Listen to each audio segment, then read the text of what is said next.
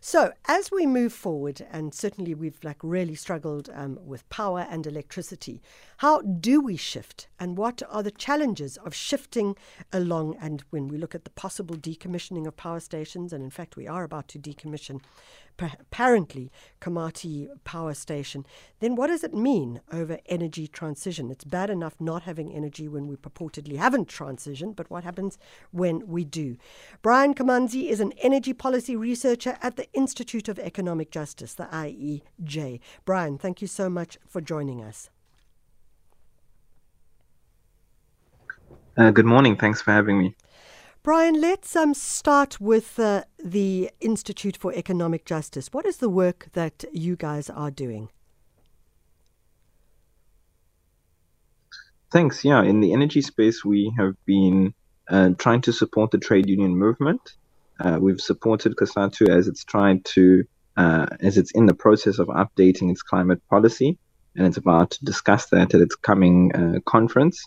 We've also done work in support of uh, labor negotiators in the South African Renewable Energy Master Plan, and most recently have been working at Komati Power Station uh, on the invitation of the the uh, National Union of Mine Workers uh, in supporting them um, as they prepare to negotiate the terms of the closure of, of Komati Power Station in Mpumalanga.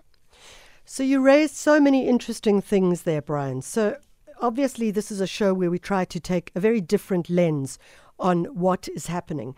And there are a couple of things that you've highlighted. One, and I didn't know this, that in 2022 in September, that's this year, Komati Power Station, which is the coal fire powered plant, is going to be decommissioned. So that's the first thing. And the second thing is how do we look at um, rethinking climate policies and also issues of work, as you mentioned, um, with the unions as well as we move forward. So let's first talk about the decommissioning, but then let's look at, at the updating of policies that may support and help everybody in the process. Yes, um, thanks for raising that. And yes, there isn't much awareness about uh, the fact that the closure is taking place. You know, this plant was built, Komati was built in the 1960s and the closure has actually been in the pipeline for several years now. Um, they are repowering and repurposing uh, projects due at the facility. Uh, repowering means that they're going to use reuse some of the existing infrastructure to add new generation and storage capacity on site. That will include um, solar, battery, and also gas.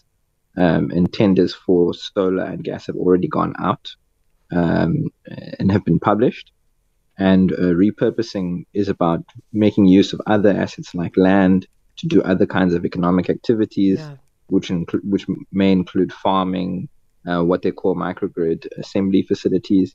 Now, in terms of uh, when you talk about what are some of the important climate policies, now what we've been seeing, we initially we, have been going to Komati since March, about once a month, and, and and what we've discovered there is that a number of the workers have not really been adequately consulted and we're yeah. quite concerned about that because, you know, September's around the corner.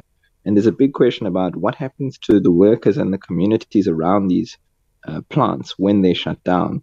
We know there are instances all over the world, and there's, there's been a lot of literature and film about what happens to towns that have been uh, left behind when industrial activity or mining closes down and leaves essentially ghost towns in their wake.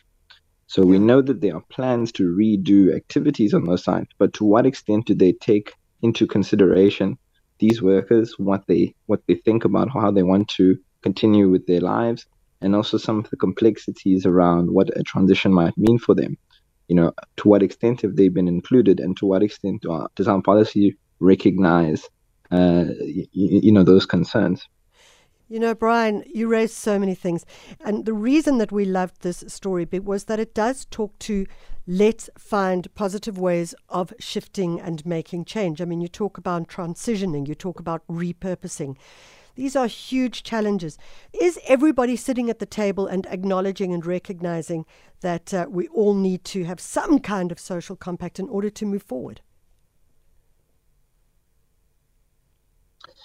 There, there's two answers to that. On the one hand, there is an acknowledgement that that is necessary. Yes. There, unfortunately, it's unfortunate, but it's true. You know. Yeah. You know, we saw the the the the, the COP26 president Alok Sharma was actually at Komati um, a few weeks ago, and there was some meeting that took place with workers. On the other hand, you know, as I said, I've been going there um, since March. Yeah. Periodically, and a number of the workers that we, we met workers that were doing maintenance that were doing cleaning that were also working as, on, on technical aspects on the plant in terms of maintenance and they said they haven't heard anything so it seems yeah. that that consultation where it is happening is uneven and there is a sense that um, you know there are people who are essential and non-essential and who is considered important and and who who who gets different types of people are getting different lead times in terms of um, planning about their future and certainty about their future.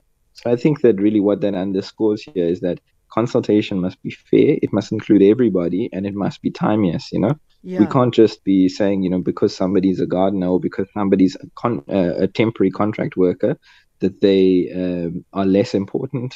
That, that you know that that because their employment is less secure, that we don't owe, owe them the same level of respect and same level of consultation as a permanent staff member sure. of Eskom. You know, so those kinds of things need to be brought to the fore.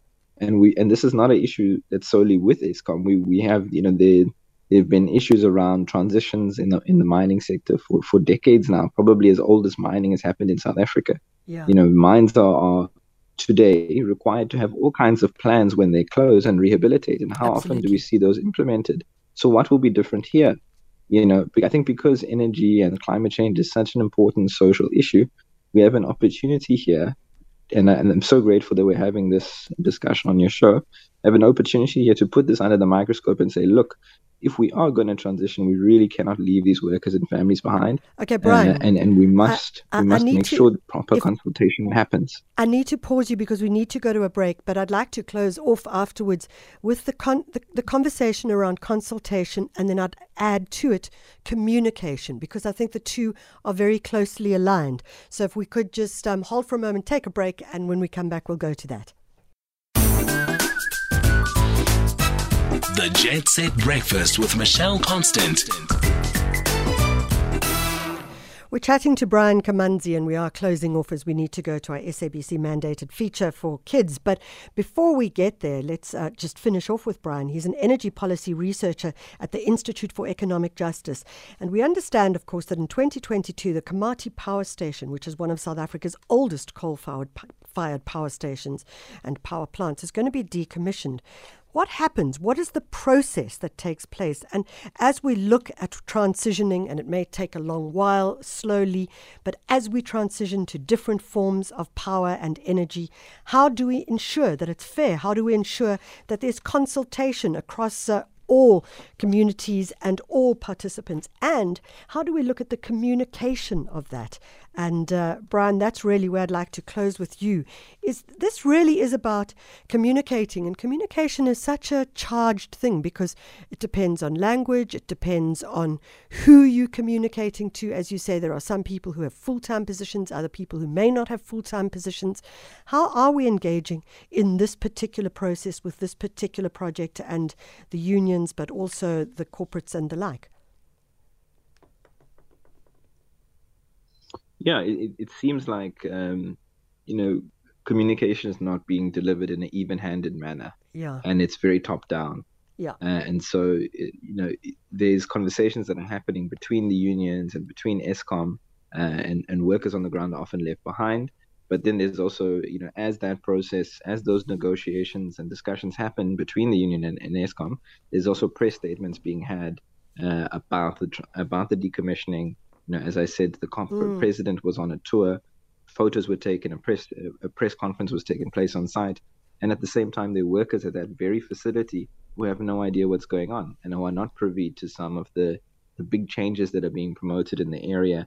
Uh, and so, I think really there needs to be a principle here yeah. um, that communication communication is filtered down right down to every, from everyone who is a gardener on site to the highest paid engineer on site. There needs to be a principle of equity, uh, but also that that that communication is tied to a consultation that is meaningful. That is to say that people's in, it's possible that um, uh, workers' concerns can actually be heard and actually have an impact on what happens to their future. Yeah. Because I think there's also a, a, a feeling that um, there's no point in having consultative processes that are simply tick box exercises and that are not uh, processes that are that, that people feel are genuine and that can actually yield results of change. And that, you know, if we don't have set up processes like these, we may end up in undesirable situations where it results in strike action or protest action. And, you know, often there's so much focus on the moment when that happens and not about all the processes that lead yeah. up to that moment of conflict. We can diffuse conflict by actually creating processes where negotiations can happen in advance and where we can actually ensure that the concerns of our workers and communities we don't want to leave behind in an, in an economy that's struggling uh, in an environment where it's unlikely that many of these people will be absorbed into the into the workforce. We have an opportunity before we close this plant to make sure that these concerns are heard and that a, a real clear plan is communicated both to them and to South Africa so that we know that we step into this transition on the right foot.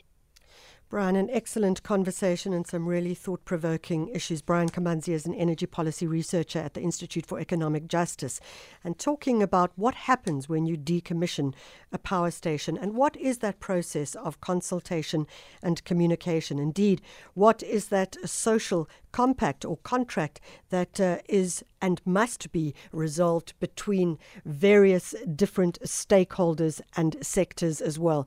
I think that uh, it talks to exactly what is critical in this country is do we spend enough time on the process and not just jump in at the last minute when suddenly all things are going wrong. It's 727.